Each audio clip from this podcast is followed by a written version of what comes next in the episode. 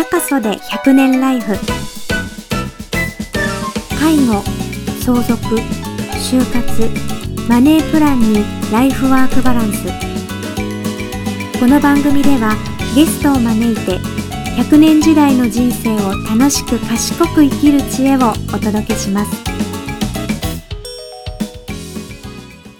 はい、そしたらサカスで100年ライフ始めます。エアライフハーモニー堺の上野です。どうぞよろしくお願いします。今回はですね、もうちょっとうちの母親もそうやったんですけど、めちゃくちゃ元気でね、100歳まで生きるかなと思ってたんですけれども、転倒した瞬間にですね、転げ落ちるように、結局ちょっと去年亡くなってしまったんですけど、本当に転倒して骨折したら、あっという間に介護度がどんどんどんどん上がっていってっていうような状況があったんで、ちょっとその辺でこう商品いろいろ情報収集してましたらですね、コロヤワというね、商品の方にぶち当たりましてですね、ぜひね、この辺のところのね、情報をね、聞いていただいて、転倒をなるべくしてもね、安全に暮らせるような形でいけたらなということでお話伺いたいと思います。はい。簡単な自己紹介の方よろしくお願いします。はい、よろしくお願いいたします。はじめまして、マジックシールズという会社で、ころやわという転んだ時だけ柔らかい床を作っております、江藤と申します。えー私も理学療法士という資格を持っておりまして、はいまあ、マジックシールズの前は、はい。訪問看護ステーションでですね、在宅で、えーリハビリをして、まあ、こうサテサテライトの管理者をしてたりしたんですけれども、はい。まあ、そこで、ね、転倒して。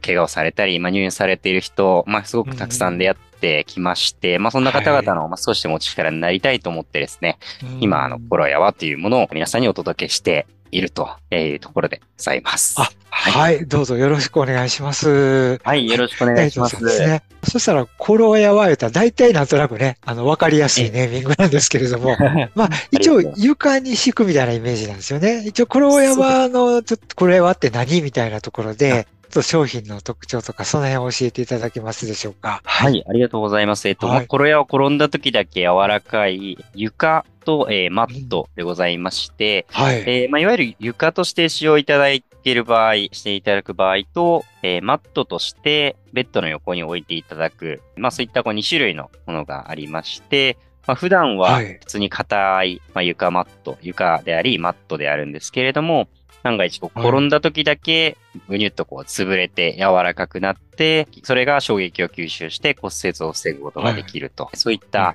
製品になっております。ので、そんなええ。魔法みたいなことができるわけですよね。そうですね。まさに魔法の、は いはい、床のようなものでして、はい、あの構造体を使ってですね、あの特殊技術を用いて、まあそういった、普段の元々のこうクッションマットとかはずっとこう柔らかいままで、うん。はい。まあそれがこうなかなかご高齢の方歩くときに、はい、歩きが不安定になってしまうというような課題があったんですけれども、うん。なので、まあそういった方には、はい。普段硬くてっていうことが必要なんですけど、まあそれをこう特殊な構造体で実現することができたということになってます。通常だとクッションフロアとかシートだと、杖とかはい。歩行器とかはい。車椅子通ったらこうぐにゃってなるじゃないですか。で、まあ、あとはもし敷くタイプであれば縁が段差になっちゃって、ちょっとしばらくしたらこうめくれちゃって、はい逆にこう転倒リスク上がるみたいなとこあるんですけど、はいちょっとその辺の仕組みとか解決、そこが解決できてるということですよね。はい、ありがとうございます。あはい言っていただいた通りでして、あの、やっぱ杖とはいはいか車椅子使うと通常柔らかくなって潰れちゃうんですけれども、コロヤワは潰れずに硬い状態でご使用いただけるとところがあります。なので、あの、歩いても問題ないし、杖ついても問題ないですし、まあ、歩行器、車椅子も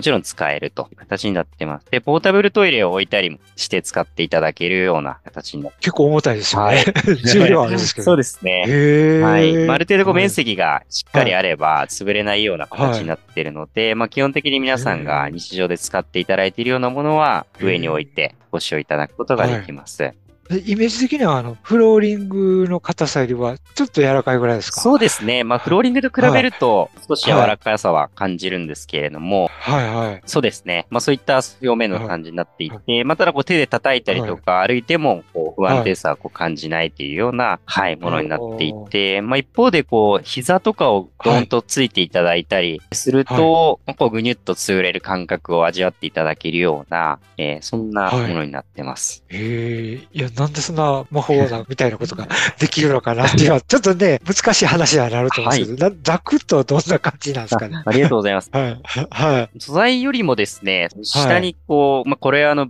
ブロックの形にヒントがありまして、はい、形がですね、もう分かりやすく言うと、こう、紙コップみたいな形に、紙コップを裏側にしたような感じでして、で、紙コップってこう、軽く押しても全然潰れないんですけど、結構、あの、しっかり押していくと、ぐにゅって潰れていくと思うんですけれども、まあなんかそういった、まあ同じような、えー、理屈で、理屈のブロックが、えー、入ってまして、まあ、それが、こう、普段硬くて強い衝撃があったら柔らかいみたいなところを実現しているっていう。はい。へ結構すごい発明ですよね。そうですね。あの、うちの開発の、はい、代表が、バリム代表と、はい、立ち上げチームが頑張って作ったような形になります。ああ。そこのきっかけとしては、やっぱり。開発のきっかけは、まあ、うちの創業メンバー、が、えっ、ー、と、理学療法士の、それに働いていた取締役の杉浦っていうものと、あとはこうヤマハ発動機で、はい、えっ、ー、と、まあ、バイクのショート技術を用いて、はい、まあ、このエンジニアとして働いていた下村っていうのが出会ってですね、あの、そういったこう、はい、技術を持っているものと、店頭によるこう課題っていうのを感じている、えー、二人が出会ったことによって生まれた、はい、はい、そんな製品になってます。苦労された点たら。まあ、ちょっと私は実際そこの立ち上げに関わってないんで聞いた話にはなるんですが、まあ、やはりこうどういった構造であれば良いかみたいなところはすごく苦労していたようでして、まあもともと本当5センチとか、まあ10センチぐらいのこう、油厚さになって。はいはいはい、まあそんなものをこう、施設とかに持ってて、こんなんじゃ段差が多すぎて、もう使い物にならないよみたいなことをこう言われながら、あのいろいろ工夫をして、はい、で、なんとか2センチぐらいの、えー、と厚さになって、まあそれでこう、施設とか病院にたくさん使っていただいてたんですけれども、はいはいそれがまあ昨年の8月から、えー、1センチまで、まあさらに薄くなりまして、すごいじゃないですか。はい。えー、まあそんなところで、まあ非常にこう、はい、厚みが薄くなったところで、まあ、段差であったり、まあ、傾斜みたいなところが非常に緩やかになってきたので、本当にこう、ご利用者さんが歩きやすいような、そんな形状になってきたっていうですね。えー、動画とか見させていただいて、植木鉢とかガーってやってもね、全然割れずに、はい、ね、衝撃に毛の耐えれるみたいなやつやったけど、え、1センチになってもその辺ができるってことですか？そうですね。はい。あの、はあ、割れないですね。すはい。へえ、かなり進歩してますよね。はい、本当に。そうですか。私は営業チームなんで、はい、基本的にその開発を待ってていう形だったんですけど、はい、本当にって思ってたんですけど、本当にしっかりと衝撃吸収性ありまして、で、きちんと名古屋大学とか、まあ、外部の機関で、まあ、きちんとこう出して確認をさせてもらってるんですけど、まあ、もともとの2センチとものと比べても変わらずに衝撃吸収性を保っておりますし、きちんと。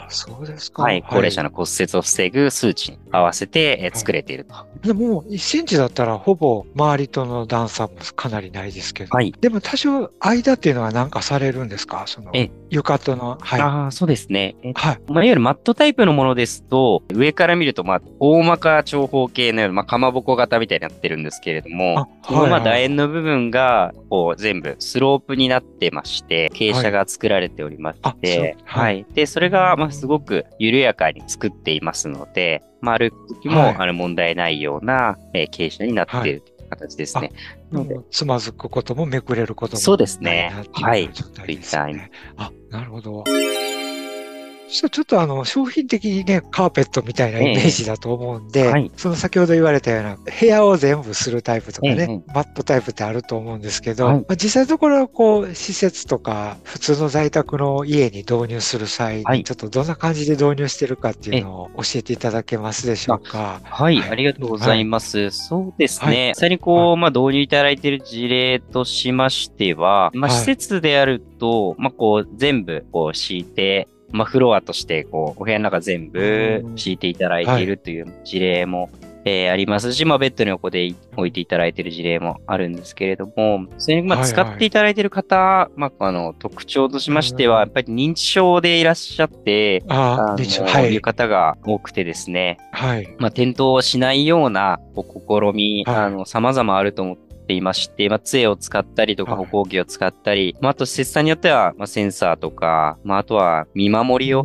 のされたりとかってしながら転倒しないようにしていくと思うんですけれども、はいはい。まあ、それでもこう、やっぱりどうしても認知症が進行してくると、まあなかなかそのあたり注意が難しくなってくるという現状が、ねはい、あると思いまして、まあそうすると、やっぱり転んだ時に怪我をしないっていうところ、対策をしていく必要があるという判断になりまして、まあこれを使っていただいているような、えーイメージになります。はい。間に合わない時って多いですもんね。そうですね。する際とかですね。はい。はい。家とかだと、ちょっと全部ね、敷くことってなかなか経済的に難しい方もいらっしゃるので、はいどうなんですかね？家で転倒しやすい箇所って、今、実際にこう、敷かれた、導入されたところで転倒しやすい箇所って、どの辺、何箇所かあるんですか、ね、そうですね。あの、やっぱりベッドのま、まあ、ベッド周りっていうところで、あ、ベッドサイズ。はい、はい、はい。っていうところがまず一つと、まあ、あとはこの生活の動線上が、まあ、大体こう、介護をされている方ですと、ベッドから、まあ、トイレまでのこう、行き道とかっていうところが、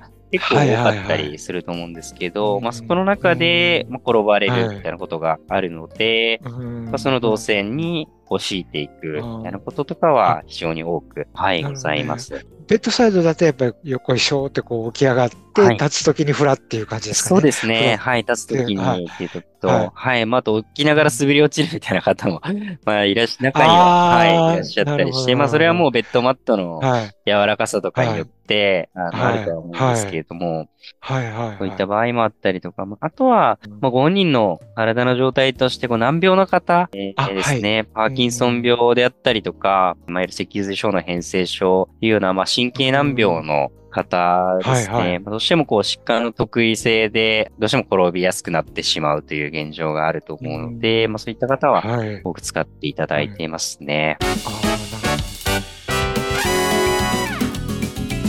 サカソで100年ライフ。今回も内容充実でカットするのがもったいない。ということでこの続きはパート2をお聞きください。この番組は皆様からのご意見ご感想をお待ちしています。サカソ堺で検索。堺介護連携促進協会のホームページからお気軽にお問い合わせください。